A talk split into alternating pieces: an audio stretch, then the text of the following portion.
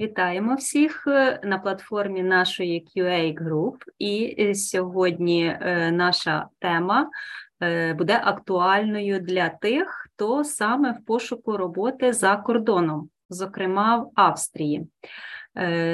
it ринок в Австрії динамічно розвивається і він вносить так само значний вклад в економіку країни. І в австрійському it ринку властивий високий рівень інноваційності е, та е, технічного розвитку.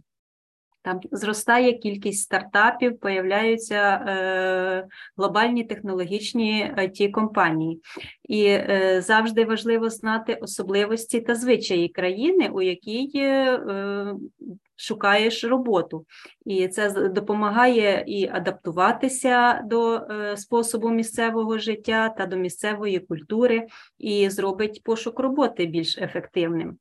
Е, знання та розуміння очікувань допоможе підготуватись до співбесіди, скласти позитивне враження на роботодавця. Також важливо вивчити місцеве законодавство, особливо вимоги, які стосуються роботи, щоб уникнути проблем Е, у законності своїх дій. Усі ці питання ми зараз постараємося е, обговорити з нашою гостею, спікером Кристиною Вернигорою. Кристина це е, рекрутер, яка займається побудовою рекрутинг стратегії для компаній та пошуком нових талантів. Кристина у професії знайома з професією вже майже 5 років активно е, займається рекрутингом вже е, більше двох років. Е, надамо питань, надамо наш Кристині слово. Вона про себе кілька слів сама розкаже, а потім ми почнемо потрошки взнавати, як же ж воно там в Австрії шукати роботу. Будь ласка, Кристин. Да, доброго дня. Насправді вже так е, більшу основу всього розказали, але я трошки тоді пройдусь так по основним моментам. А, Насправді я зараз займаю позицію хеду рекрутмент відділу однієї з компаній а, і займаюся побудовою в принципі рекрутинг стратегії процесів у компанії, побудовою команди і відповідно пошуком талантів. А, Тобто займаюся я лише не лише менеджерською роботою, а й е, роботою рекрутеру а, також. До цього я е, працювала зі своєю командою. Я мала невеличку команду, і ми активно допомагали різним українським it компаніям е, у пошуку спеціалістів. Також е, безпосередньо я думаю, з найвідоміших, які ви 100% чули, це ми працювали з ЄПАМом, працювали з. Е, Agile Engine. Можливо, ще хтось чув Matrix 24 Це компанія, яка досить таки популярна в Києві, досить таки знайома там. Це таке з е, кількох, хто перші спадають на думку. Е, це якщо коротко. Дякую, Кристино. Е, ми е, ще зробимо таку ремарку, що Кристина на сьогоднішній день саме проживає в Австрії, працює е, там, тому вона погодилась люб'язно надати нам деяку інформацію для наших тих людей, які зацікавлені в цій інформації. Е, Кристино, є такі е, сигнали, що Австрія є важчим ринком для входу в напрям IT для людей, які саме приїжджають сюди з інших країн. Що ви думаєте е, з цього, з цього приводу? Це частково вірна теза і частково невірна теза. Я можу сказати з цього приводу, що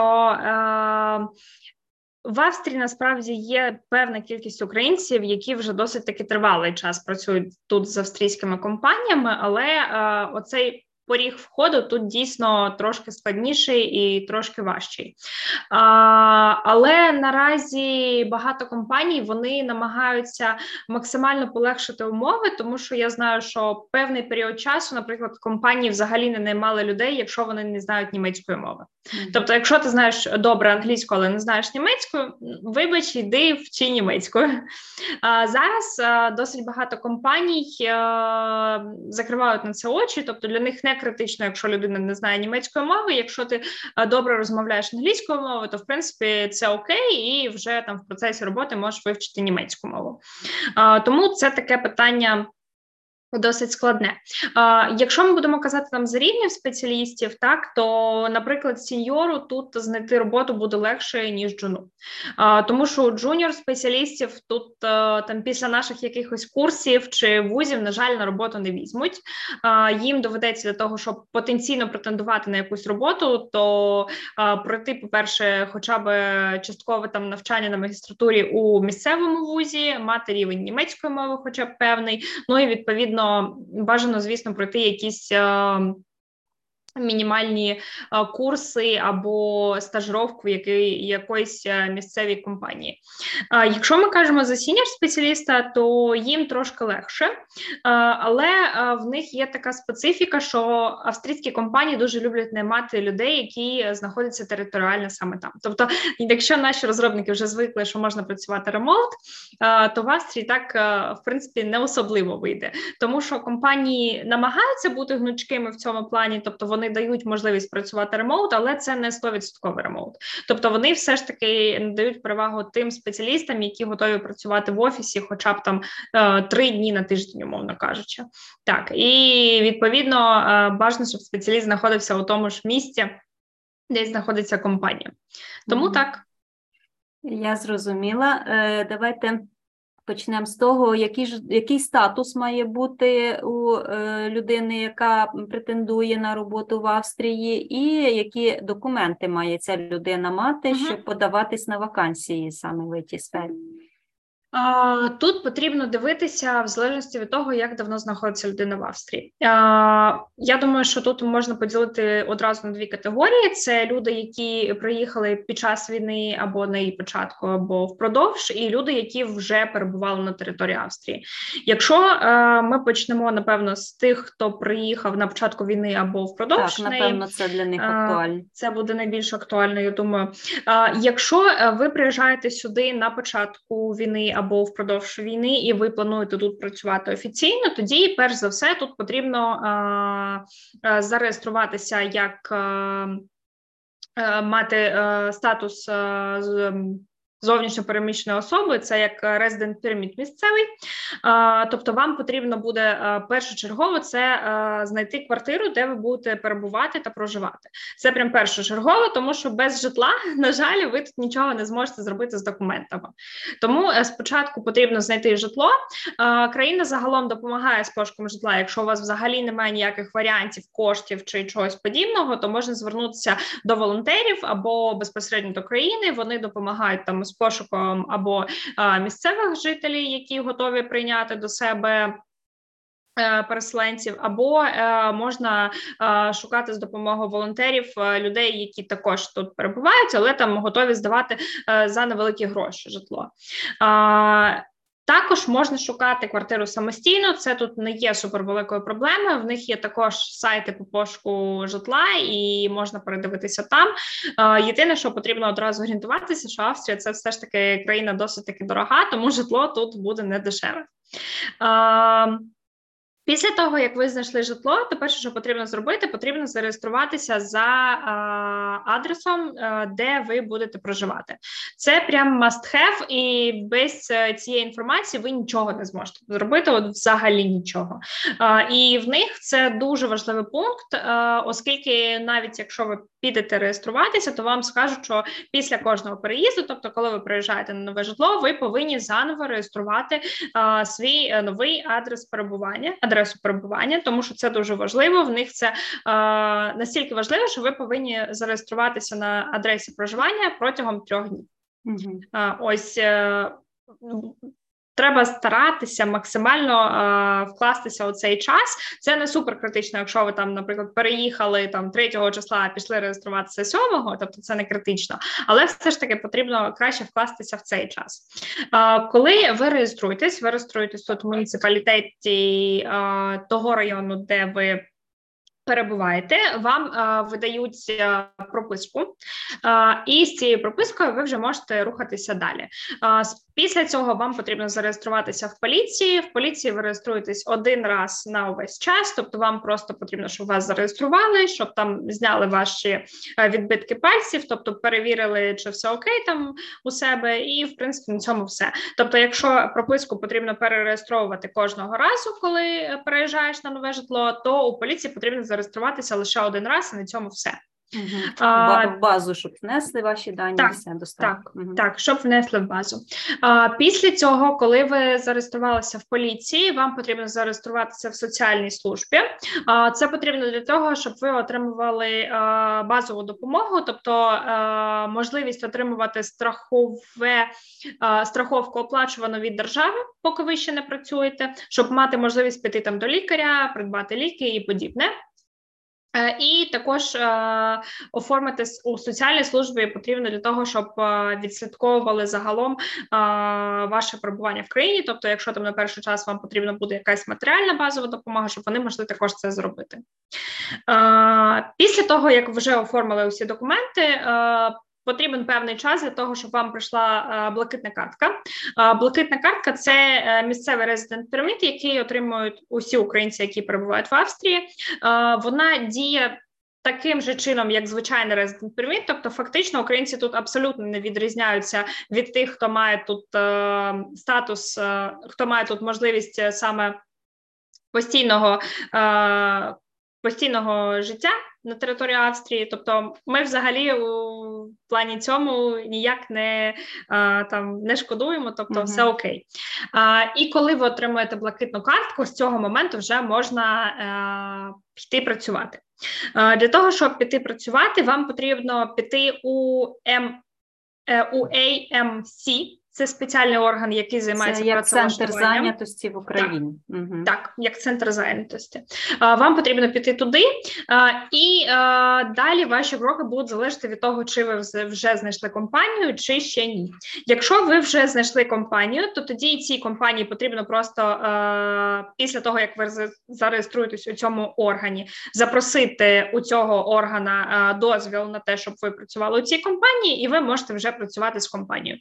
Якщо ви ще не знайшли роботи, то ви можете піти у цю е, установу, е, надати їм е, ваше резюме, усю інформацію з резюме, і відповідно вони е, допоможуть вам знайти роботу. Угу. Ось, але я е, переб'ю. Так. А наскільки ефективно, от якщо немає компанії, наскільки ефективно працює оце ЕМС? Наскільки там ну, можна знайти цю роботу? Чи можна угу. там так само стояти роками? Стосовно AMS, я можу сказати, що тут можна і руками стояти. Тобто, mm-hmm. тому що їх основна задача це не пошук роботи для спеціаліста. Їх основна задача все ж таки займатися якимись організаційними моментами, які стосуються е, саме цієї опції. Їх не основна задача mm-hmm. шукати роботу, тому е, вони пропонують щось, якщо у них щось з'являється, так якщо до них звертаються, але це не основна їх задача, тому ну можна чекати і там місяцями і роками програми. А там а, тільки людина реєструється, та як в нас виплати там вона не отримує, так? Якісь певні Ні, виплати виплати не, не отримує, угу. вона тільки реєструється. Виплати угу. можна отримати від соціальної служби. Соціальні. Якщо реєструватися угу. в соціальній службі, то тоді можна отримати виплати так. Ну, це мається на увазі люди, ну, біженці, будемо так називати своїми іменами. Люди, які тікали від війни, біженці, вони там отримали вже статус біженця, і відповідно е, так само отримують виплати, і від хто хоче, то ще підшукує роботу. Я правильно так, розумію. Так, так, е, саме так. Давайте ще перейдемо до е, чи є у Австрії багато саме сайтів. От у нас є ну, до десятка сайтів, таких джоббордів, де люди можуть шукати собі, підшукувати вакансії, вакансії. Наскільки в Австрії чи багато цих е, таких джерел пошуку, чи угу. не дуже багато? В Австрії досить таки нормальна кількість всяких джоббордів, де можна пошукати роботу. Плюс тут е, досить таки активно місцеві допомагають з цим пошуком. Тобто, якщо е, у вас там не спеціалізована якась ніша, так а просто ви шукаєте якусь роботу, аби вона була, Будь-яку. то місцеві угу. та то місцеві досить таки активно допомагають. Тобто вони там е, можуть підказати, куди сходити, де дізнатися. Якщо відкриваються десь позиції, на ці позиції готові взяти українців, то вони також можуть про це зазначити. Якщо ми кажемо про більш вузькоспеціалізованих людей, так тобто які спеціалізуються там на it сфері чи подібному, uh-huh. то є е, в Австрії декілька джоббордів, які найпопулярніші. Ну, перш за все, це звісно LinkedIn. Тобто, перше місце, куди є сенс йти шукати роботу, це LinkedIn, просто виставляти у статусі на LinkedIn, що ви знаходитесь в Австрії наразі, mm-hmm. і вам відповідно LinkedIn буде пропонувати варіанти, які є в Австрії на даний час. А, Також є е, досить такий цікавий ресурс в них. Це щось на кшталт нашого OLX. Тобто там не лише є робота, але й е, Можна придбати різні речі, е, можна там подивитися житло, можна е, подивитися транспорт. Е, це Вільхабен.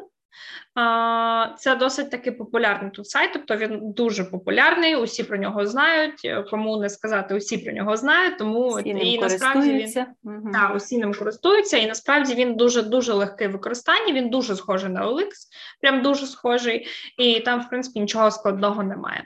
І там можна і шукати і it е, позиції, і позиції в інших напрямках, і це в принципі не є проблемою. Угу. Окрім е, цього, в них є також е, безпосередньо сайт, який е, належить е, оцій е, установі, яка займається пошуком роботи, тобто АМС, і в них є окремо на сайті також невеличка. Сторінка, де виставляють різну роботу, і де ви можете це подивитися. Також в них є сайт кар'єр, у них є сайт робота, але потрібно розуміти, що на цих сайтах там же ж інший домен, там домен AT. А, І відповідно там також можна дивитися роботу на Джубл. Якщо хтось чув в Україні, цей сайт теж також дуже досить таки популярний. Багато хто ним користується. Ось в Австрії також є Джубл, і там також можна шукати роботу. Це ось, напевно, з найбільш популярних, але є й інші сайти. Якщо хочете, я можу сюди до чату скинути перелік, якщо тут є чат. Так, має, бути, має бути.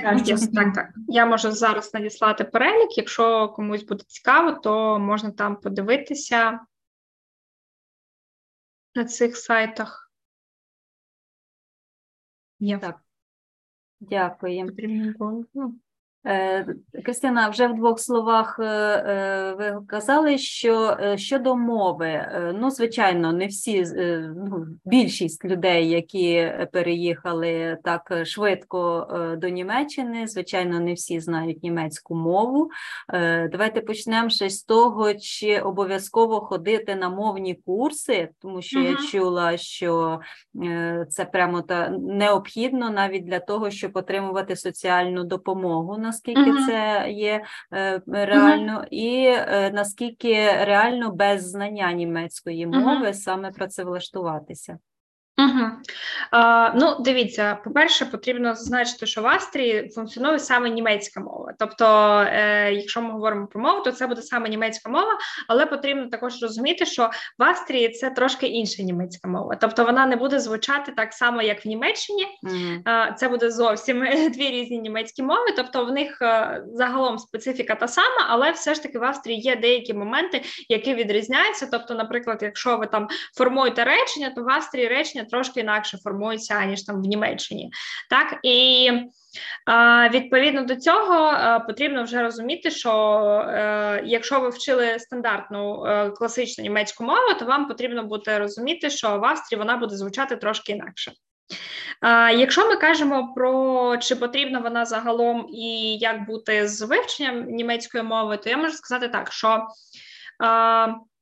Німецька мова тут дуже потрібна, і якщо ми не говоримо про е, такі професії, там де можна використовувати англійську мову, то без німецької мови на роботу просто не візьмуть. Тобто, е, все, що стосується е, обслуговування, все, що стосується якихось а, позицій, які там а, соціальне дуже забезпечення. Так, соціальне забезпечення. Тобто а, будь-які вакансії, які стосуються комунікації, там німецька мова потрібна 100%, і без німецької мови вас просто не візьмуть на роботу. Більш того, є певні позиції, там де для того, щоб вас взагалі розглянули на позицію, потрібно пройти ще й спеціальний тест на знання німецької мови. Якщо ми кажемо про it напрям, то тут трошки простіше. Знову ж таки, джунів без німецької мови не беруть, але, наприклад, якихось вже медлів сеньорів їх можуть взяти без німецької мови, але з, з гарним знанням англійської мови і з бажанням вивчати німецьку мову.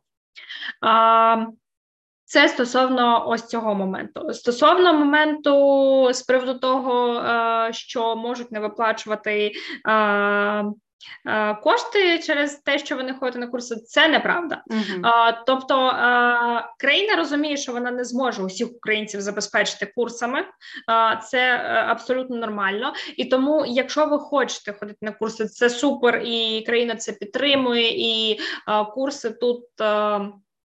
Курси тут усі Безкоштовні, угу. так, безкоштовні для якщо це саме від держави, то ці курси безкоштовні, ви можете на них ходити, вам там допоможуть.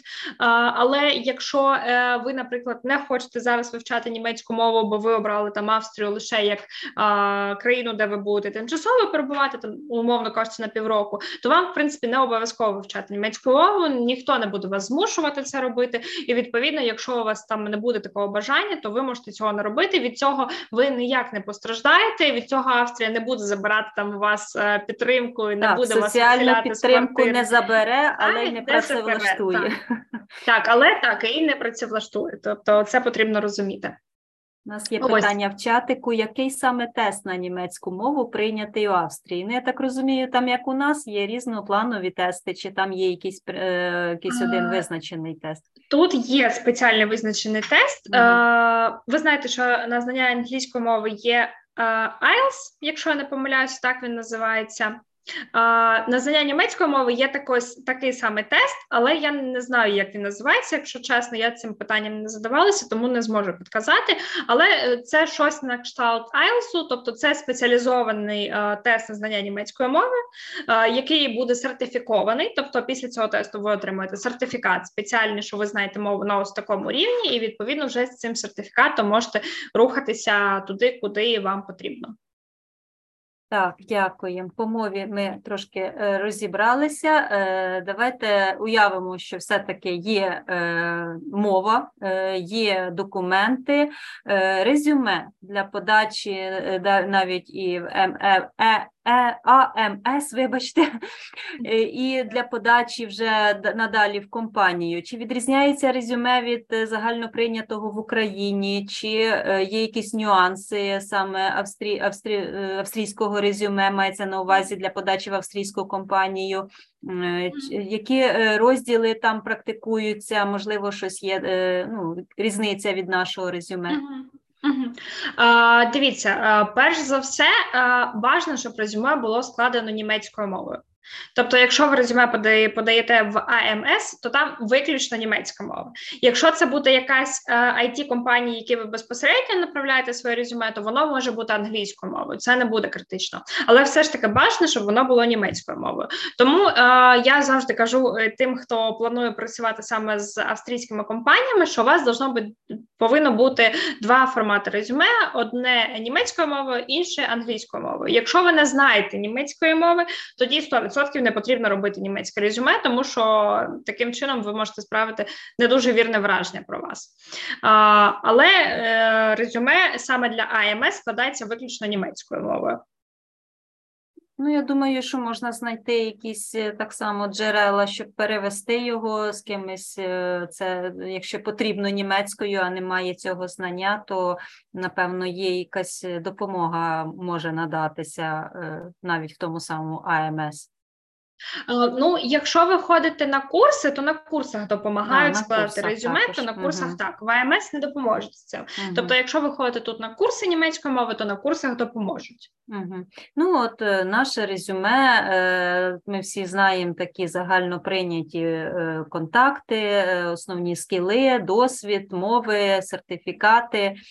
Фотографія, до прикладу, як в Австрії, чи там потрібна, не потрібна в резюме, наскільки інформації про досвід там достатньо, до прикладу, якщо він нерелевантний, чи це піде зіграє погану, скажімо так, Е, жарт, поганий жарт, чи краще не не зазначати взагалі того нерелевантного ага. досвіду? Як ви думаєте, на вашу думку? А, Дивіться, з приводу фото тут взагалі це не критично. Тобто можна і вставляти фото, можна не вставляти фото, воно особливо ніякої не ролі не грає. Угу. Так, це не принципово, це вже повністю на ваше бажання. Тобто, якщо ви хочете, ви можете вставити, якщо не хочете, можете не вставляти. Це взагалі не критично. Угу. А, Стосовно досвіду. Стосовно досвіду, е, якщо ви йдете не на якусь спеціалізовану роботу, тобто це буде просто якась робота, так там не знаю, наприклад, в магазин. Так, е, там консультантом, то тоді е, ви маєте вказати увесь досвід, що у вас є, навіть якщо він не релевантний тій позиції, на яку ви йдете. А якщо це якась спеціалізована область, тобто ви розумієте, що ви, наприклад, йдете саме в it компанію, тоді потрібно вказувати лише релевантний досвід, тобто те, що відповідає тому, що потрібно. І стосовно it частини е, дуже важливо, щоб коли ви писали про досвід, я знаю, що наші спеціалісти дуже часто люблять написати просто назву компанії, роки і там е, стек технологій, які використовували. Mm-hmm. На цьому все. Так ось, коли е, ви подаєтесь в австрійську компанію, цього замало. Коли ви подаєтесь в австрійську компанію, це має бути розширене резюме, тобто ви маєте вказати інформацію про проекти, на яких ви працювали, тобто мінімально, хоча б там який це був домен, там це був healthcare, чи там фінтех, чи щось ще е, обов'язки, які ви робили, і обов'язково стек відповідно. Е, і бажано, звісно, е, якщо ви маєте якісь референси, це буде круто, додати їх до резюме. Це буде великим плюсом вам. Якщо ви до цього працювали там в якихось інших компаніях, і ця компанія може звернутися до людини з цієї компанії і послухати про те, яким ви були спеціалістом, це взагалі супер, тому що референси тут дуже люблять. Так, це була відповідь на питання, що хочуть побачити ще, яка інформація про кандидата. Тобто, ми прослухали, е, що бажано ще зазначити у резюме. Е, в нас е, в Україні ми знаємо, що дуже багато є курсів, після яких люди влаштовуються в it сферу і доволі нормально влаштовуються, працюють, набувають вже в процесі більше досвіду. Е, в Австрії, в Австрії, я так розумію, після курсів е, практично нереально е, влаштуватися в it сферу так? Так, тут взагалі а яка тут саме є освіта певні... там така потрібна, щоб угу. влаштуватись? А, Тут потрібна вища університетська освіта. В Австрії досить таки велика кількість технічних е, інститутів mm-hmm. різних. Mm-hmm. Навіть один з найвідоміших австрійських університетів він знаходиться у Відні. Технічний університет е, це взагалі, якщо ви його закінчували, то це супер.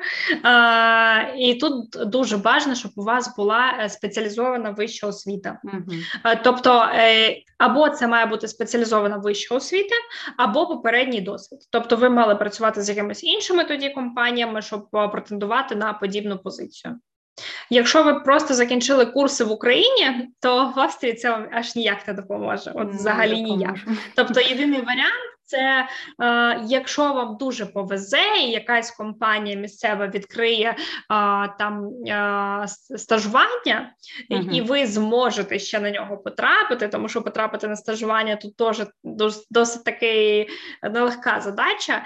Е, тоді після стажування вас можуть розглянути далі. Я дякую за вашу відповідь. Е, давайте рухатись е, далі. Е, закриття вакансії. Знову ж таки, цікавлячись, як закриваються вакансії ну, в Євросоюзі, в принципі, напевно, в Австрії та сама ситуація. Це дуже довготривалий процес. Там в нас це може бути набагато швидше, наскільки там процес йде закриття вакансії, вам відомо до якого від якого до якого терміну, і які етапи на цю в цьому uh-huh. терміні? Дивіться, ну я можу сказати 100%, що тут взагалі немає такої практики, що позиція закривається за тиждень чи за два. Такої практики тут взагалі немає. Ну тобто, можливо, я не стикалася не стикалася ще з таким, але е, з тими компаніями, з якими знайома я тут, то вони таке не практикують взагалі. Е, мінімальний срок закриття позиції тут, поки що, з того, що я знаю, це місяць. Це ось мінімальний срок закриття позиції. А, Максимально це може доходити і до трьох до чотирьох місяців. Ось, наприклад, одна з компаній, з якою ми працювали, вона починала шукати собі е, middle iOS розробника ще в грудні. і Ось вони досі шукають. Угу. Досі вони ще його не знайшли. ідеального кандидата. Так, так. Тобто е, це може бути взагалі такий великий проміжок. А з приводу етапів, етапи в них досить такі типові, тобто вони особливо сильно не відрізняються від етапів в Україні. Це перший, де в них е, HR-інтерв'ю з їх HR чи наймаючим менеджером. В них е, вони не зовсім розуміють, коли ми кажемо там рекрутер, тому що в них е, цю роль займає хайрінг менеджер. Угу. Тому там, якщо вас запрошують на співбесіду з хайрінг менеджером, то це те саме, що вас запрошують на співбесіду з рекрутером. Так угу. а, ось і спочатку першим етапом це йде хайрінг менеджер або HR, а, Другим етапом це вже йде зазвичай в них технічна співбесіда. Вона зазвичай з їхніми технічними спеціалістами. Е, інколи вони роблять тестові завдання, але не дуже часто. І тестові завдання вони зазвичай роблять після технічної співбесіди. Е, і останнім етапом зазвичай це йде а, співбесіда з якимось а, менеджерським а, звеном. Тобто, це може бути або інженірінг менеджер, або там CTO, щось подібне. Угу. Давайте ще е, про технічне завдання, е, тому що в нас це дуже багато практикується. Кидають буквально в описі вакансії вже може бути технічне завдання. Потім люди не отримують фідбеку по ньому, але ж тратять час на технічне завдання. Тому як з цим в Австрії? Чи є, ну я так зрозуміла, вони не є обов'язковими це і нечастими. А якщо вони є, то чи дають по них е, фідбек, чи можливо uh-huh. оплачуються такі технічні завдання? Угу. А, Дивіться, тестові завдання в них існують, вони а, не дуже часті, тобто а, там якась компанія може зробити, але це не так, що на кожну позицію у вас буде угу. тестове завдання. Е, Тестові завдання не е, сплачує компанія, в жодному mm-hmm. разі вона не сплачує, скільки би часу ви не витратили на це завдання, компанія його не сплачує. А, І а, е, що важливо зазначити, е, в Європі, в принципі, і в Австрії, у тому числі, а, немає тенденції фідбеків. Що це значить? Е, це значить, що ви, наприклад, можете скинути компанії своє резюме, і в нас зазвичай як тобі все одно рекрутер пише там, чи ви нам підходите, чи ви нам не підходите. No. В Австрії взагалі можуть не відповісти на резюме. Mm-hmm.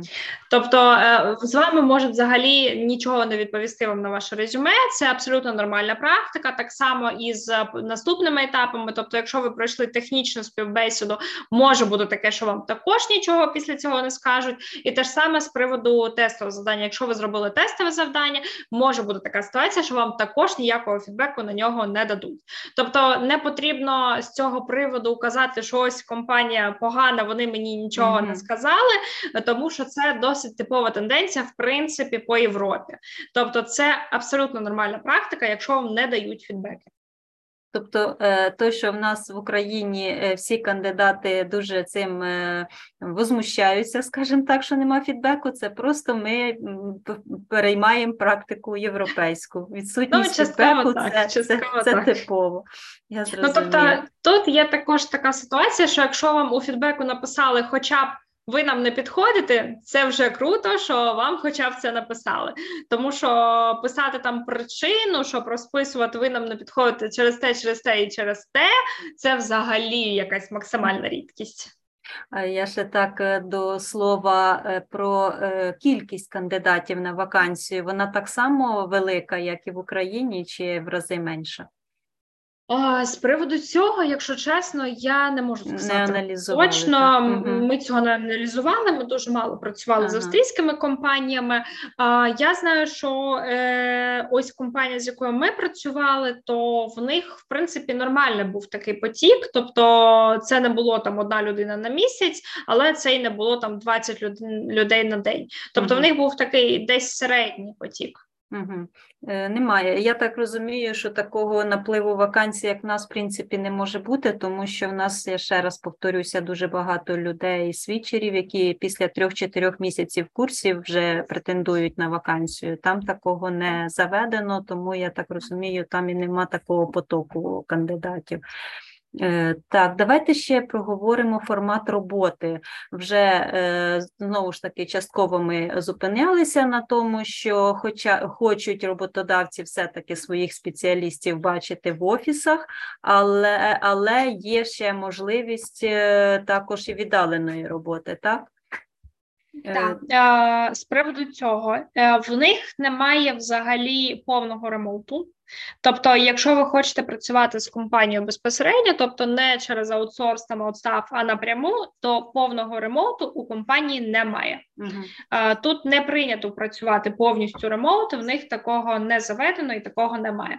В них є можливість працювати або full-time в офісі або 50 на 50. Mm-hmm. Але 50 на 50 тут теж будуть не зовсім рівні, тому що компанія не очікує, що ви там, типу, два дні будете працювати вдома, два дні в офісі. Тобто компанія все одно очікує, що е, буде, що ви будете більше працювати в офісі, аніж remote.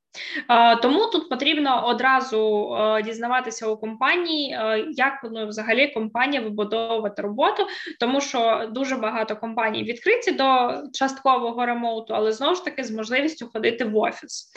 Є компанії, які взагалі не відкриті до ремоуту, і відповідно вони хочуть бачити людину лише в офісі і тільки в офісі. Я, наприклад, спілкувалася з одним розробником. Він зараз е, живе у Е, в одному місці а компанія приїжджала з того міста в інший.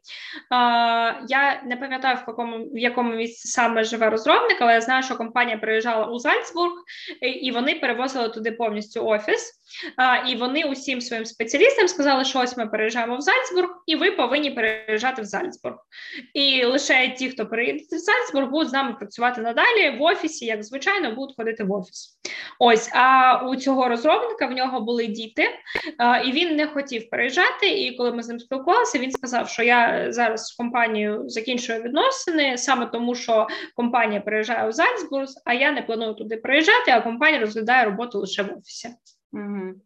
Теж такий, е, такі варіанти, бачите, легше взяти нову людину, ніж дозволити їй віддалено працювати. Ну, Це право компанії. Давайте ще проговоримо баланс, робочий час, відпочинок, е, наскільки овертайми схвалюють австрійці, чи є там таке, чи вони люблять дуже працювати, е, чи все-таки дотримуються і свій власний час також використовують. Я маю на увазі для роботи використовують. З приводу цього е, австрійці дуже цінують оцей баланс роботи uh-huh. життя.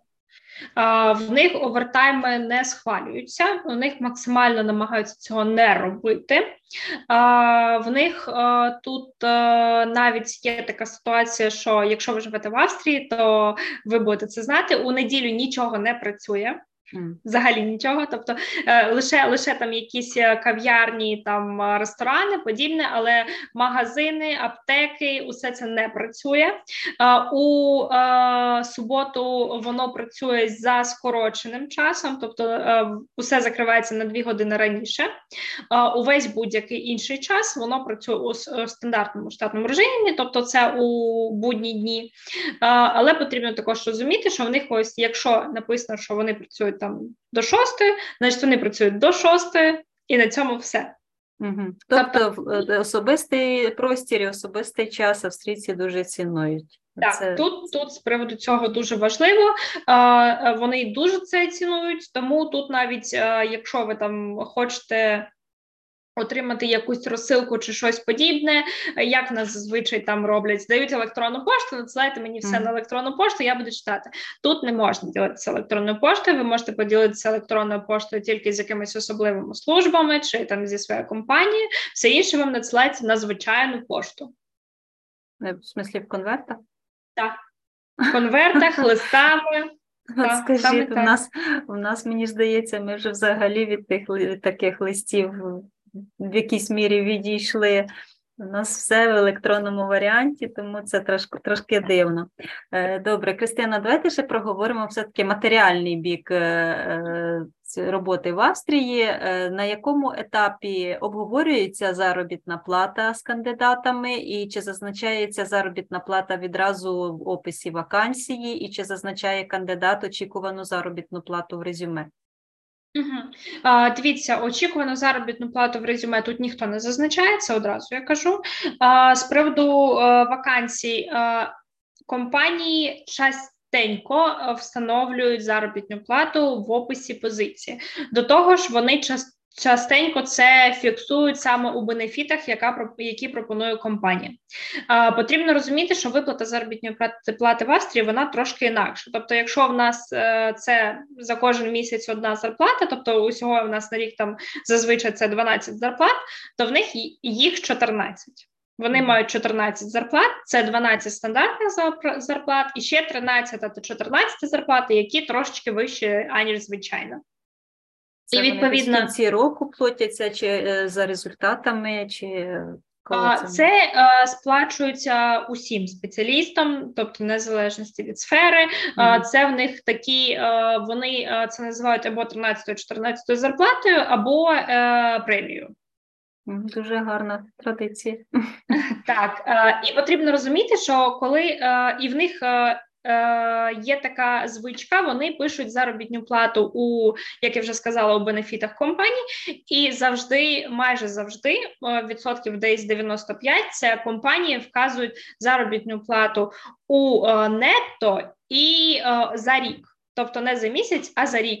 І відповідно, uh-huh. якщо ви там бачите заробітну плату 60 тисяч нетто, то відповідно це буде заробітна плата за рік. Угу. А, І вам потрібно розуміти, що ця заробітна плата це якраз складається з оцих 14 е, Її треба розділити плат. на 14, тоді ти будеш так, розуміти, так. що тебе за місяць буде виходить. за місяць, так. так. Угу. Е, тому, е, коли вже кандидат е, проходить ці всі етапи відбору, то ця заробітна плата вже уточняється десь вже, я так розумію, у фіналі, так? Чи все-таки на початку? Ні, насправді заробітну плату можна уточнити на самому початку, коли угу. у вас ось це буде HR-інтерв'ю, саме на ньому зазвичай можна вточнювати стосовно заробітної плати, тобто це не буде там якимось мовитоном, це абсолютно нормально уточнювати одразу у HR чи хайрінг менеджера стосовно заробітної плати. Угу. А оподаткування, наскільки там е, ви з цим знайомі, з оподаткуванням заробітних плат, е, там також є, е, наскільки я розумію, межі до там mm-hmm. якоїсь суми, вище якоїсь суми. Розкажіть, будь ласка, mm-hmm. про це нам трошки. А, З приводу цього оподаткування тут дуже дуже складний процес. Тобто mm-hmm. я можу сказати одразу, що якщо ви плануєте працювати тут офіційно, і якщо компанія самостійно не займається сплатою податків, то вам 100% потрібно не мати місцевого бухгалтера, тому що самостійно ви в цьому не розберетесь ніколи. А, ну можливо можливо, колись треба на це вчитися. Так, Так, можливо, колись розберетесь, але вам знадобиться дуже багато часу. А, В них податки дуже великі. Це потрібно розуміти одразу. А, в них вони доходять до 40%. 40% це а, стеля, тобто більше немає. І вони в них залежать від того, скільки заробляєте ви. По-перше, в них є е, два формати оподаткування. В них є як в нас єдиний податок, щось на кшталт того, але воно називається інакше. І в них є податок на заробітну плату, тобто в залежності від того, скільки ви заробляєте. Це 5%. Угу. Так, тобто податок також складається з двох частин.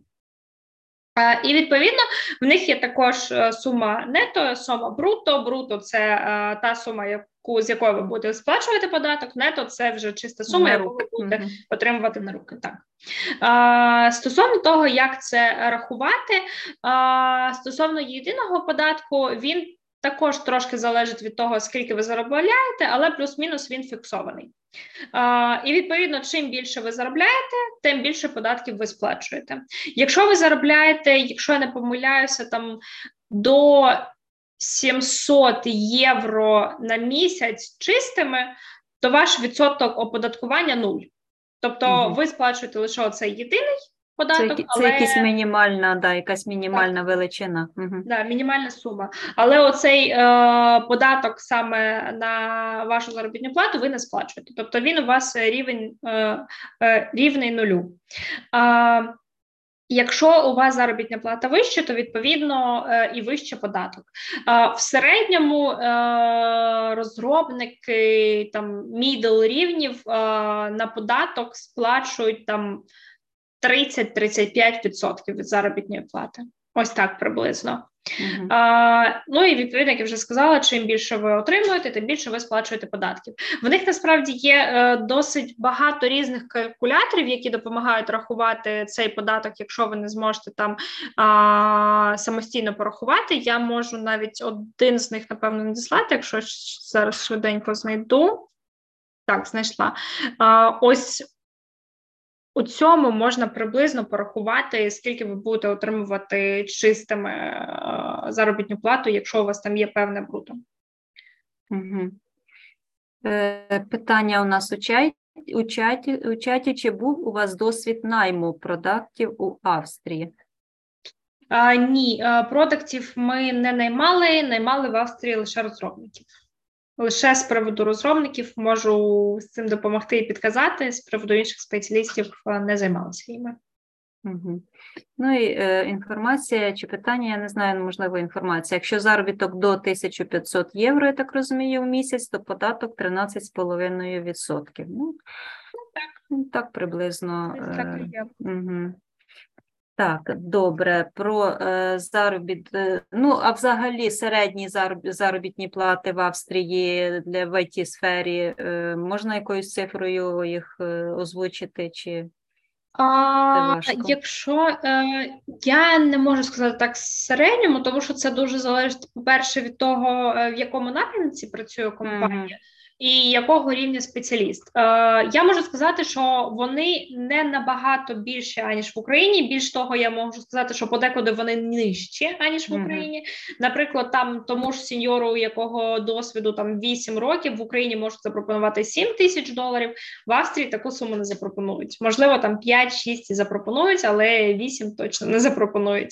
Ось тому потрібно орієнтуватися, що насправді багато кажуть, що ось та в Австрії чи в іншій країні Європи, якщо ти наймаєшся безпосередньо, то в тебе заробітня плата X2, нічого подібного. В нас компанія наймала uh, middle iOS розробника uh, заробітною платою до 4,5 євро на місяць. Ну тобто це така ж сама зарплатня, як можуть запропонувати в Україні, і до цього ж вони так вони наймали безпосередньо. Тобто вони робили офіційний найм, наймали безпосередньо собі у штат, і вони пропонували для мідл спеціаліста. Це людина, у якої більше трьох років, максимум це чотири з половиною. Це прям максимум. Ну і відповідно з цієї суми людина мала ще платити податок. Угу. Тобто там е, чистими в неї виходило ну, може близько трьох з половиною, напевно. Угу. А Наскільки е, житло е, там дороге в Австрії? Ну що з, з цього всього заробітної плати лишається багато, коли сплотиш вже все, і житло, і комунальні, і е, їжу, це все. Ну це так, чисто практичні питання. Так, так, я розумію. А, Ну я можу сказати так, що в Австрії е, дорого усе, але mm-hmm. але є велика але, оскільки в них є дуже багато різних класних програм, які допомагають заощадити. Е, якщо ми кажемо, наприклад, про той самий транспорт, е, зазвичай там, якщо доїхати з одного місця в інше місце, ти там використовуєш е, ну у відні, наприклад, ми використовуємо метро, і ми там сплачуємо там за одну поїздку плюс-мінус там 2,5 чи 3,5 євро. Це за одну поїздку, там щоб доїхати з пункту А до пункту Б. Так, але в них є така класна штука, як білети на місяць і білети на рік. Тобто mm. квитки вибачаюся. Тобто, ти можеш придбати квиток одразу на рік, і квиток на рік тобі коштуватиме 365 євро, а це відповідно 1 євро на день. Тобто ти заощаджуєш просто в рази більше, просто в рази більше. Uh-huh. Що казати з приводу їжі, те саме. Тобто, насправді їжа тут не дуже дорога, тобто вона не набагато дорожча, ніж в Україні. Там в середньому на місяць на їжу взагалі ні в чому собі не відмовляючи, можна там витрачати на двох людей десь приблизно 300-400 євро. Це взагалі ні в чому собі не відмовляючи, це купуючи і червону рибу, і там якісь екзотичні фрукти, і все, що завгодно, це буде десь 300-400 євро на місяць на дві людини.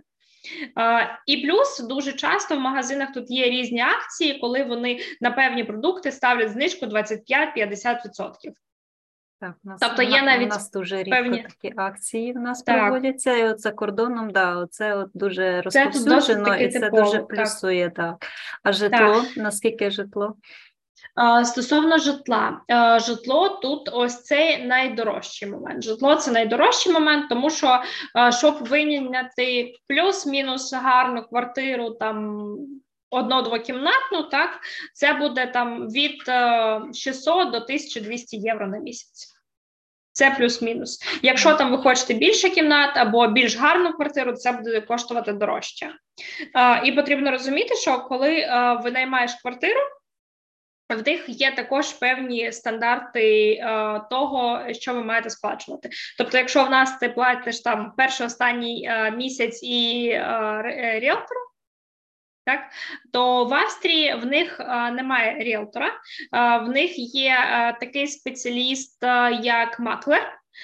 І ось ніхто не любить звертатися за послугами до маклерів. До них не люблять звертатися, тому що вони не допомагають з пошуком житла. Єдине, що роблять маклери, це комунікують з тобою і хазяїном квартири. І все. Тобто їхня основна задача це просто комунікація. Все, вони не шукають тобі житло. Житло ти все одно шукаєш сам. Тому тут навіть е, господарі квартири дуже часто намагаються обманути маклерів. З приводу того, що потрібно в принципі сплачувати, коли ти наймаєш житло, винаймаєш житло, то в них є, по-перше, ти платиш одразу за перший місяць, і ти платиш кауціон. Кауціон це залог, задаток. Uh-huh. Uh, і відповідно uh, цей задаток може бути досить таки великим. Тобто, це може бути або там сума за два місяці, оплати житла, або це може бути фіксована сума. Якщо це фіксована сума, то це зазвичай е, приблизно від 2 до 3,5 тисяч євро. Але коли ти з'їжджаєш з цієї квартири, якщо ти в квартирі нічого не пошкодив, все окей, то тобі оцей задаток повертають назад. Тобто, щоб зняти житло, також треба мати якусь касу на руках е, так. обов'язково. Так. Зрозуміло. Ну, ми, в принципі, проговорили нюанси працевлаштування. Можливо, Кристина, якийсь лайфхак, поради, ще, можливо, щось забули я запитати е, щодо е, працевлаштування, можливо, навіть не про не по працевлаштуванню, можливо, так, якісь поради нашим слухачам. Ну, по-перше, я можу сказати, що потрібно максимально комунікувати і бути відкритим до комунікації, якщо ви плануєте сюди приїжджати.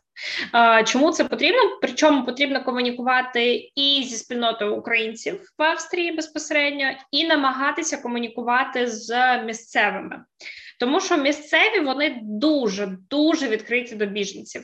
Тобто, якщо там ми йдемо вулицю, і для нас не зрозуміло, чому там якийсь сирієць дозволяє собі кинути якусь бумажку на вулиці, для нас це дико. Так, ми такі, ну блін, ну можна ж пройти трошки далі і викинути це у а, сміття нормально, а ти кидаєш це ось тут посеред вулиці.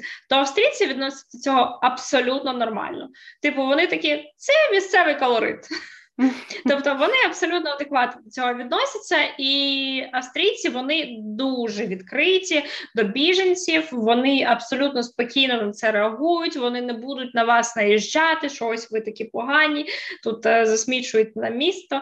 Е, тобто вони абсолютно до цього відкриті. З ними можна дуже класно комунікувати. Якщо ви живете в великих містах, то вам дуже повезло, тому що австрійці е, в більшості випадків знають англійську мову. Ви можете з ними спілкуватися англійською мовою. Це буде взагалі не проблема. О, Наприклад, у відні навіть певні е, соціальні установи також там е, люди, які працюють, комунікують англійською мовою, тобто це також не буде проблемою на початку. Наприклад, якщо вам потрібно сходити до лікаря, взагалі без проблем. Саме у відні майже усі лікарі розмовляють е, англійською мовою, і це не проблема.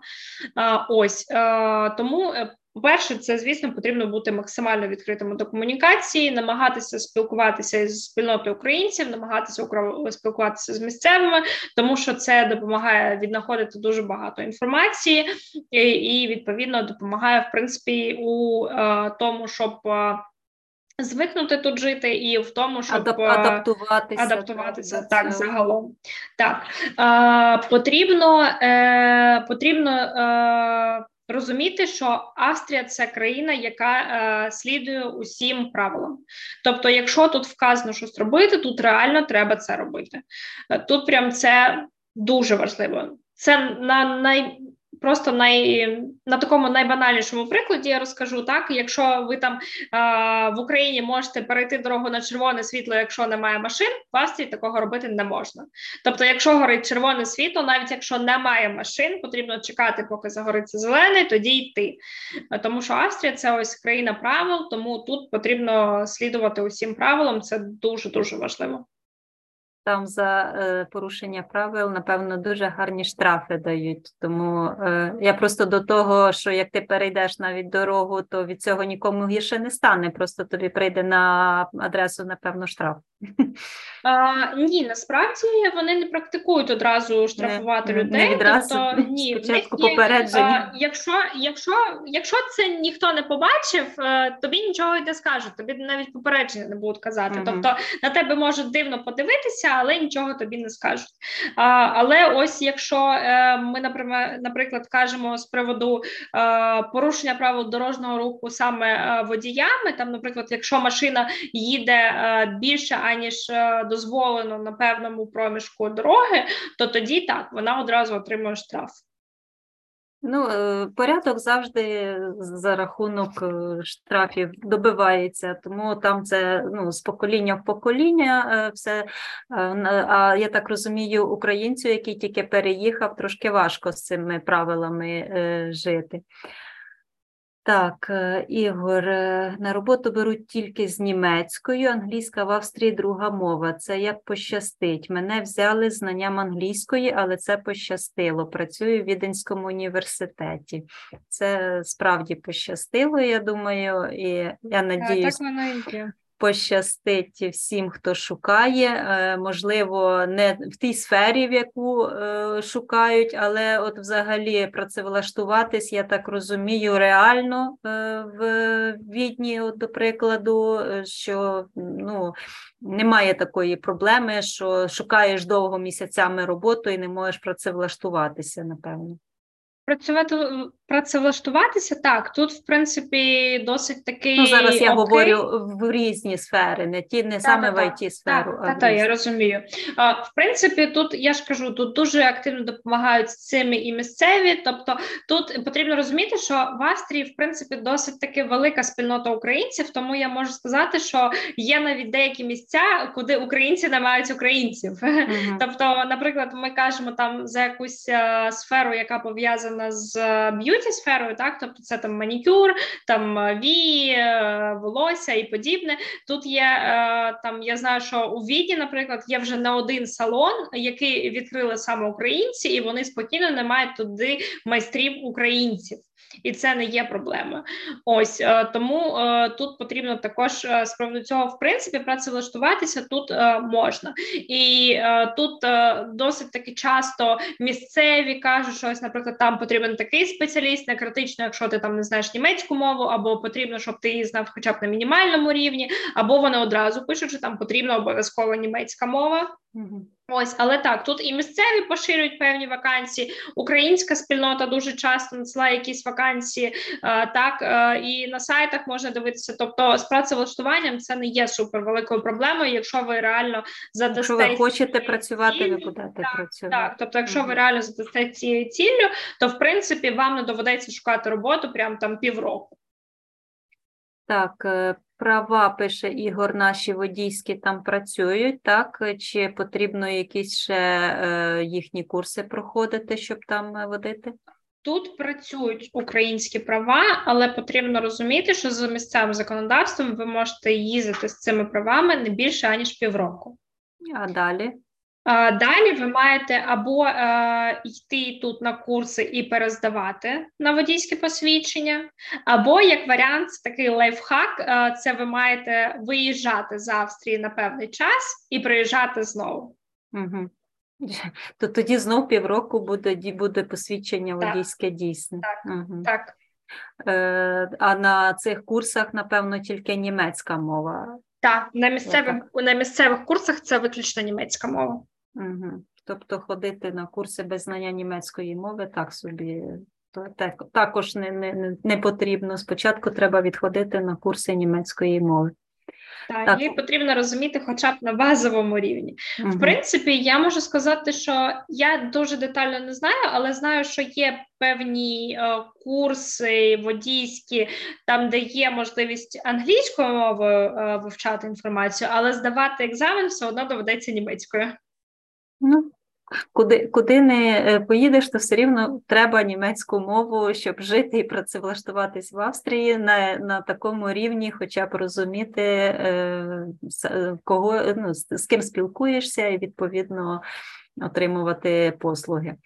Так, можливо, у наших е, слухачів є ще запитання. Будь ласка, можете включати свої мікрофончики, щоб було швидше. Задавайте, Кристина, що зможе нам допоможе своїми порадами. Е, так, якщо можна, хотів би я запитати, тому Будь що ласка, Ігор. Е, я наразі там ну в чаті відписував, що все ж таки працюю у Віденському університеті, але е, ну як то кажучи, кар'єра іммігранта почалась не так, як я собі планував. І тобто, ну трошки можу поділитися своїм досвідом і ну так е, перейду плавно до питання. Е, Який мій досвід? Я в Україні працював е, начальником it е, відділу на протязі шести років. Тобто, в мене дуже гарне резюме. Тобто, я приїхав в мене там десь, я не знаю, там коли я питався, е, намагався там просто стисло записати все, що я робив на попередній роботі. В мене виходило десь там два-три листи, а чотири. От mm-hmm. і от з такими резюме я намагався е, знайти роботу на протязі двох місяців. Ну тобто, чому два місяці? Я е, коли приїжджаєш до Австрії, ти реєструєшся і чекаєш десь ну в моєму випадку два місяці на той аусвайс для того, щоб просто отримати дозвіл на роботу. Тебе немає, е, не мають права взяти на на роботу на будь-яку, якщо тебе немає цього документу. Ну тобто я так. не став марнувати часу і пішов шукати одразу роботу. Е, Не доходило до цього в мене. Тобто, от як як ви казали, тобто е, вони навіть не відповідають. Я е, у всілякі компанії, які тільки можна, десь от на моєму прикладі. Е, 15 десь в день в мене було відправлень мого резюме до різних компаній. Їх тут ну роботи тут дуже багато. О, тут всі сервіси IT працюють не так, як в Україні. Тобто, ти це відчуваєш, і ти ну ти розумієш, де ти можеш бути корисний. Е, І от у мене такий приклад був, тому що ну я не знайшов. Е, благо, те, що у мене просто були знайомі е, тут е, дуже файні люди. Е, які, е, по-перше, приютили жінку. Вона там 6, 6 місяців у них прожила, бо поки в мене там не закінчилась робота в Україні, я не приїхав сюди. І от вони мені дали ту змогу, щоб е, працювати на неповний робочий тиждень у Віденському університеті. Е, От і чесно кажучи, потім е, тут дуже така е, прискіплива штука до резюме. І, от наскільки я знаю, я вже після е, досить довго. Е, часу співпраці там з рекрутерами, яких я вже там ну тому віденському університеті з ними поспілкувався. Е, Я зрозумів, в чому була моя помилка. Тобто, що я не так зробив. Е, По перше, в своєму резюме, е, коли ти Викладаєш дуже багато інформації, її взагалі не читає ніхто. Це по перше, читають першу тільки е, Ну, мабуть, що перший лист, все інше, там, якщо бачать, що дуже багато інформації, якщо це навіть читає людина, то її не розглядає далі. Mm-hmm. От і по-друге, тут є така е, штука, що тут, в принципі, дещо в них автоматизовано. Я думаю, що, мабуть, у Україні так, якщо е, тут є спеціальні програми, які аналізують всі резюме, і дуже велика uh-huh. частина там автоматизації тих ботів, які просто автоматично формують відповіді, якщо ти uh-huh. їм не підходиш. Е, От і от у мене наразі, ну переходячи до питання, тут е, я е, не знайшов е, наразі такої от роботи, де б я зміг би зі своїм досвідом е, піти на якусь. Е, Менш оплачувану роботу, тому що я одразу поясню, я не подавався на вакансії проджект менеджерів, тому що ці вакансії завжди зайняті Е, людьми, які тут ну самі австрійці, так це ну така керівнича робота. Тобто вони полюбляють керувати, не полюбляють працювати там щось руками. Ну це я думаю, що і в Україні так само. Тобто, якщо ти довго працюєш, то в тебе є якась кар'єра, і ти до цього там до директора, там чи до CEO, CEO, там ну якусь таку кар'єру собі вистроюєш. І от я зрозумів, що в мене ну тут така була проблема. То я просто не зміг е, піймати той ключовий позив, е, відгук на вакансію, щоб мене та програма розпізнавала. І ще є плюс така штука: е, деякі компанії е, вони просто навіть також не відкривають резюме. Ти навіть не можеш подати резюме, якщо ти не Напишеш рекомендаційний лист, я так це зрозумів. Тобто, ти його формуєш сам, Е, це не е, якийсь е, лист з попередньої твоєї роботи. Є спеціальний тут сервіс в Австрії. Ти просто вбиваєш туди інформацію, ту яку ти хочеш, і головне, щоб воно було адресовано тій компанії, куди ти відправляєш своє резюме. Тобто, от е, такий комплекс факторів, який е, в тебе є, він повинен відповідати там на 100%. Ну там я думаю, що десь там з 80 до 100, тоді тобі, хоч програма, хоч щось відповість. На моєму досвіду, ну просто От я ж кажу, в мене просто далі я вже не знаю. Тобто, як шукати роботу, тому що я розумію, що дуже добре, якщо ти знайшов роботу тут, і ти просто покращиш своє резюме, тобто ти е, випадеш в топ, е, мабуть, е, далі, якщо захочеш шукати роботу. Але от я не знаю, якщо порадити людям, які хочуть сюди приїхати і зразу знайти роботу в ІТ, якщо це не конкретна специфіка, тобто не конкретна сфера, я не знаю, ну, наприклад, там девелопер, middle, там C-Sharp, я не знаю, там iOS розробник, там ще тестувальник, там і так далі.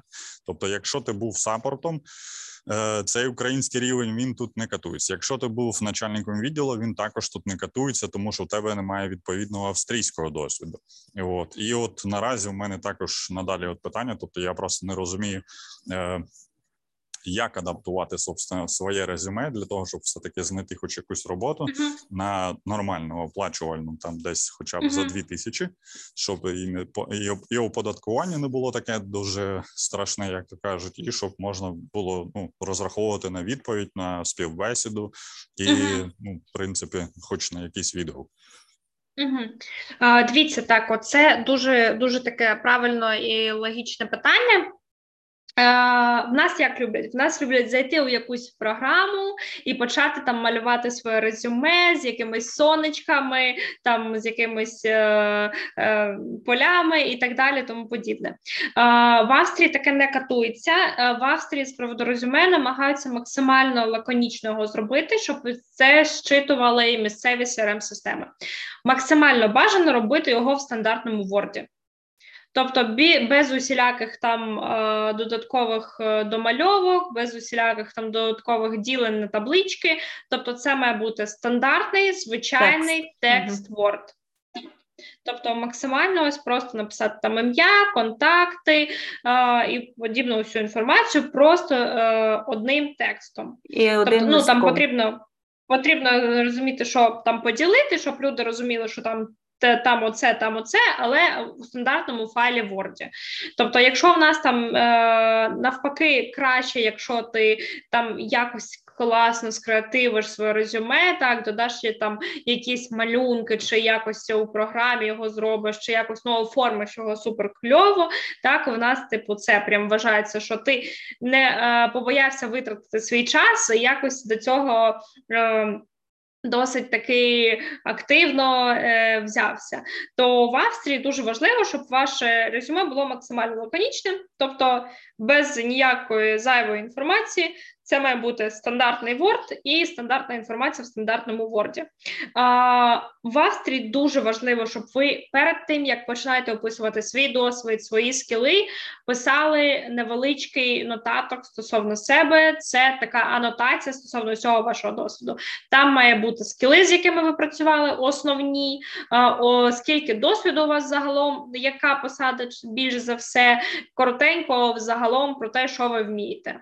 Так, тобто, це має бути така е, невеличка нотатка, десь там на три речення, де ви внесете усю основну інформацію, і ця нотатка має бути перед усією наступною інформацією. Тобто, маєте ваше ім'я, контакти і оця нотатка. Потім вже все інше.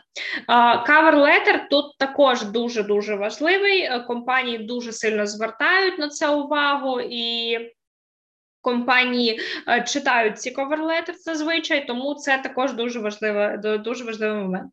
Хочу одразу зазначити, що так. Українцям в Австрії з роботою дуже дуже тяжко. Австрійці надають перевагу тим спеціалістам, які вже працювали в Австрії або працювали в інших європейських країнах, або надають перевагу тим, кого компанія безпосередньо запрошує на роботу.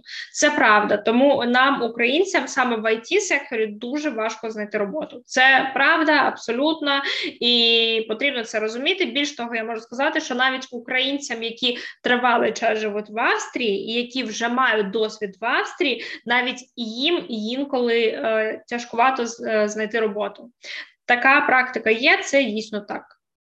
Е, Кристина, ще щодо розміру резюме, бо я чую, Ігор каже, що в нього багато досвіду, відповідно, багато сторінок. Е, я так розумію, ми недавно е, співпрацювали, подавали документи наших випускників в канадську фірму. Нам сказали там також прямим текстом: це має бути одна сторінка, не більше. Одна. Наскільки Ігору треба скоротити своє резюме, я так розумію, до одної, чи все-таки можна залишити більше? Я можу сказати так, що це дуже сильно залежить від компаній, тому що ось, наприклад, ми працювали з кількома е, європейськими компаніями, з кількома американськими компаніями. Там навпаки казали: зробіть резюме максимально угу. ширшим. Там, якщо потрібно 10 сторінок, робіть його на 10 сторінок, але ми потрібні, нам потрібно розуміти, угу. з чим людина працювала. Да, що вона взагалі робила, що вона вміє, з чим вона працювала. Тому е, я завжди раджу так: зробити одне резюме на одну сторінку, друге резюме резюме зробити максимально широким, uh-huh. і в залежності від того, е, як зреагує компанія на одне резюме, відправити вже інше. Тобто е, має бути в будь-якому випадку кілька варіантів резюме. Я я також про це завжди говорю. Що е, на вакансію, в принципі, треба робити резюме під вакансію, е, тому в кожній вакансії є якийсь основний перелік вимог, їх винести, звичайно, на саме видне місце, про них проговорити. А вже те, що не в основних вимогах, те можна і або упустити, або, як ви кажете, залишити в повній версії свого резюме або зазначити в каверлета. Бачите, сьогодні ми чомусь е, упустили каверлетер, а це також е, австрійські е, компанії також це хочуть бачити. Так, Це обов'язкова умова, чи також така умова, хто як хто хоче, той подає, але не обов'язково. Вибачаюся, прослухала з приводу чого? Каверлетер. Ага, каверлетер. Mm. А, Ну, взагалі, бажано, звісно, його писати. Бажано, звісно, його писати, тому що а, і до цього всього бажано там вказувати також основну інформацію про себе. Тобто, а, яка ваша основна позиція, скільки років у вас досвіду, який у вас основний технологічний стек, з чим ви працювали? Mm-hmm. Це має бути така невеличка також нотатка, десь там на 3-4 речення. Бажано не більше того, бо більше навряд чи хто буде читати. А, Ось а, і бажано в цьому каверлеті максимально зорієнтувати на те, що прописано в вакансії. Тобто, якщо там в вакансії прописані якісь технології, то бажано сказати, там що з цим цим я працював. От з цим я тобто... працював 6 років. Це просто вже Ігорю такий прямий е, пряма відповідь. Що по вакансії, конкретно по кожному е, в описі вакансії, по кожній позиції, яка йде в основному, е, там же, напевно, треба чітко прописати, що з цим стільки років працював, з цим стільки років працював, можливо, це допоможе. У ще є тут пар, е, кілька е, запитань в чатику. Е, Чи є серед рекрутерів так звані чорні списки, куди заносять кандидата, якщо він не підійшов в одній фірмі? Ну, Ми колись це вже проговорювали в Україні, що таких, звичайно, немає чорних списків, наскільки це в Австрії актуально. Якщо чесно, я не знаю. Я з таким не стикалася. Угу. Я знаю, що е, в Україні в нас, наприклад, так, в нас є кандидати, які ось нам не підходять через свої там hard чи soft скіли, через чи там через їх а, а, поведінку, так на інтерв'ю. І відповідно, навіть якщо там до нас знову звертаються ці кандидати, ми з ними не спілкуємося. Ще це чесно. Тобто, якщо ось одразу людина справила максимально негативне враження, то чесно, ми далі цього кандидата не розглядаємо навіть на інші позиції. Тобто в Україні така ситуація є. Як з цим в Австрії, я не знаю. Скоріше за все, тут немає чорних списків, тому що навіть в Україні в них в нас їх немає. Тобто так, це просто може бути в компанії, так. да, в одній так. в межах компанії, однієї компанії. Між компаніями я теж думаю, що це не практикується. Я думаю, що такого немає. Е, ще знаєте, про що ми не проговорили? От софт-скіли, е, наскільки, от е, на вашу думку, вони важливі саме в середовищі австрійських роботодавців, чи там тільки більш цінуються технічні хардскіли? Це також дуже сильно залежить від компанії. Дуже mm-hmm. сильно. Це такі ось моменти, які дуже індивідуальні. Тому що я знаю, що ми спілкувалися з однією компанією. Ми їм надсилали спеціаліста. Вони покликали його на співбесіду. Він пройшов на цю співбесіду. Вона в них пройшла, і вони нам прям так і написали. Він нам не підійшов по софт скілах. Mm. Все.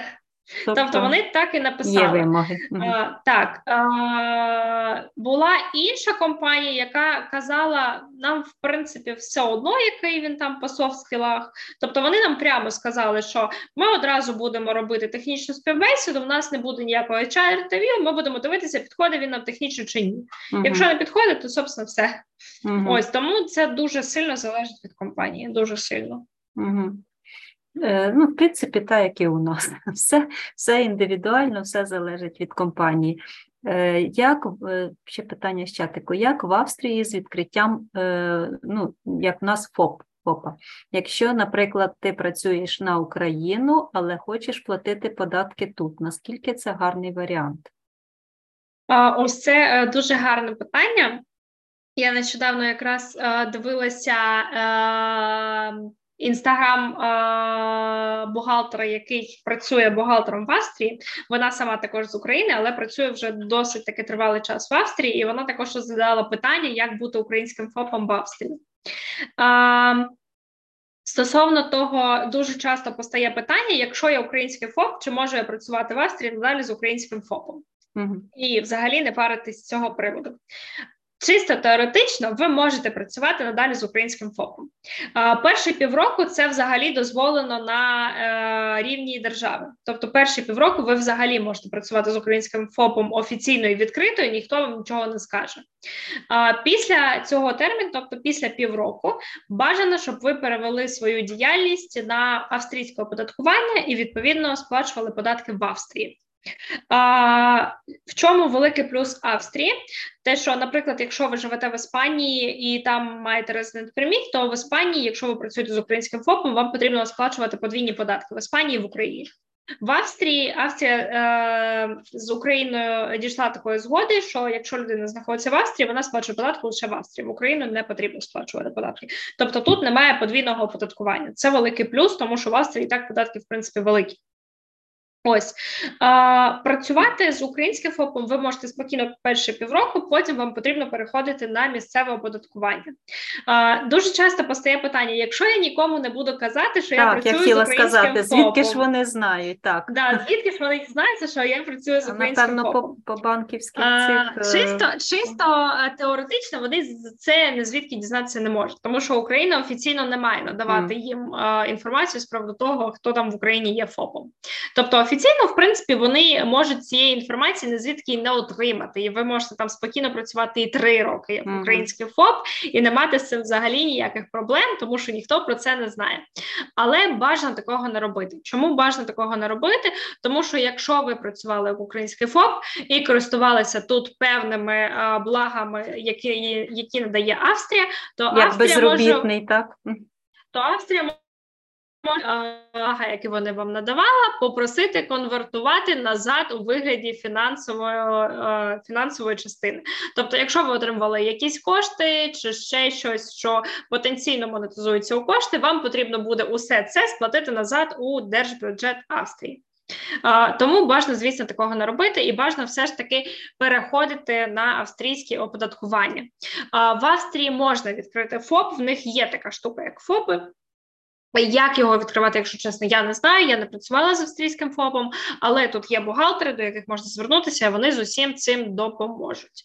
А, Ще один такий нюанс. Е, якщо ви е, дуже боїтесь тут встрягати взагалі всю цю історію з оподаткуванням, тобто ви не дуже хочете там цим всім займатися, тобто ви розумієте, що це може бути проблема, то в принципі є можливість не сплачувати податки, але у цьому випадку ви не отримаєте ніякої допомоги від Австрії. Тобто, ви можете просто отримати resident permit, не потребувати від Австрії жодного соціального е, страхування. І, наприклад, отримувати там заробітну плату не на ФОП, а просто на картку чи там якось на платіжні системи. У цьому випадку ви не отримуєте від Австрії ніякої допомоги, але ви можете перебувати на території Австрії, і ви, в принципі, не повинні сплачувати податки, тому що Австрія не знає про те, що ви отримуєте якісь кошти. В цьому випадку у вас немає медичного страхування, тобто усі походи по лікарях, по е, там е, якихось е, інстанціях, які займаються аналізами, це все вам потрібно буде сплачувати самостійно. Будь-які інші. Походи кудись, де зазвичай страхує країна, вам також потрібно буде сплачувати самостійно. Угу. Тобто, у всьому є свої плюси, свої мінуси. Так, і скрізь зекономити взагалі не вдасться в будь-якому випадку.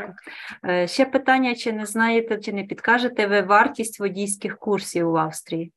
Ні, цього я не знаю. Не я знаю, що вони тут не дешеві. Е, але скільки ну, пише, що біля двох тисяч євро. Е, Ні, це неправда. Вони не коштують. Тут 2000 євро, то забагато. Я не знаю, звісно, що то, то за курси, е, але таких коштів вони тут не коштують.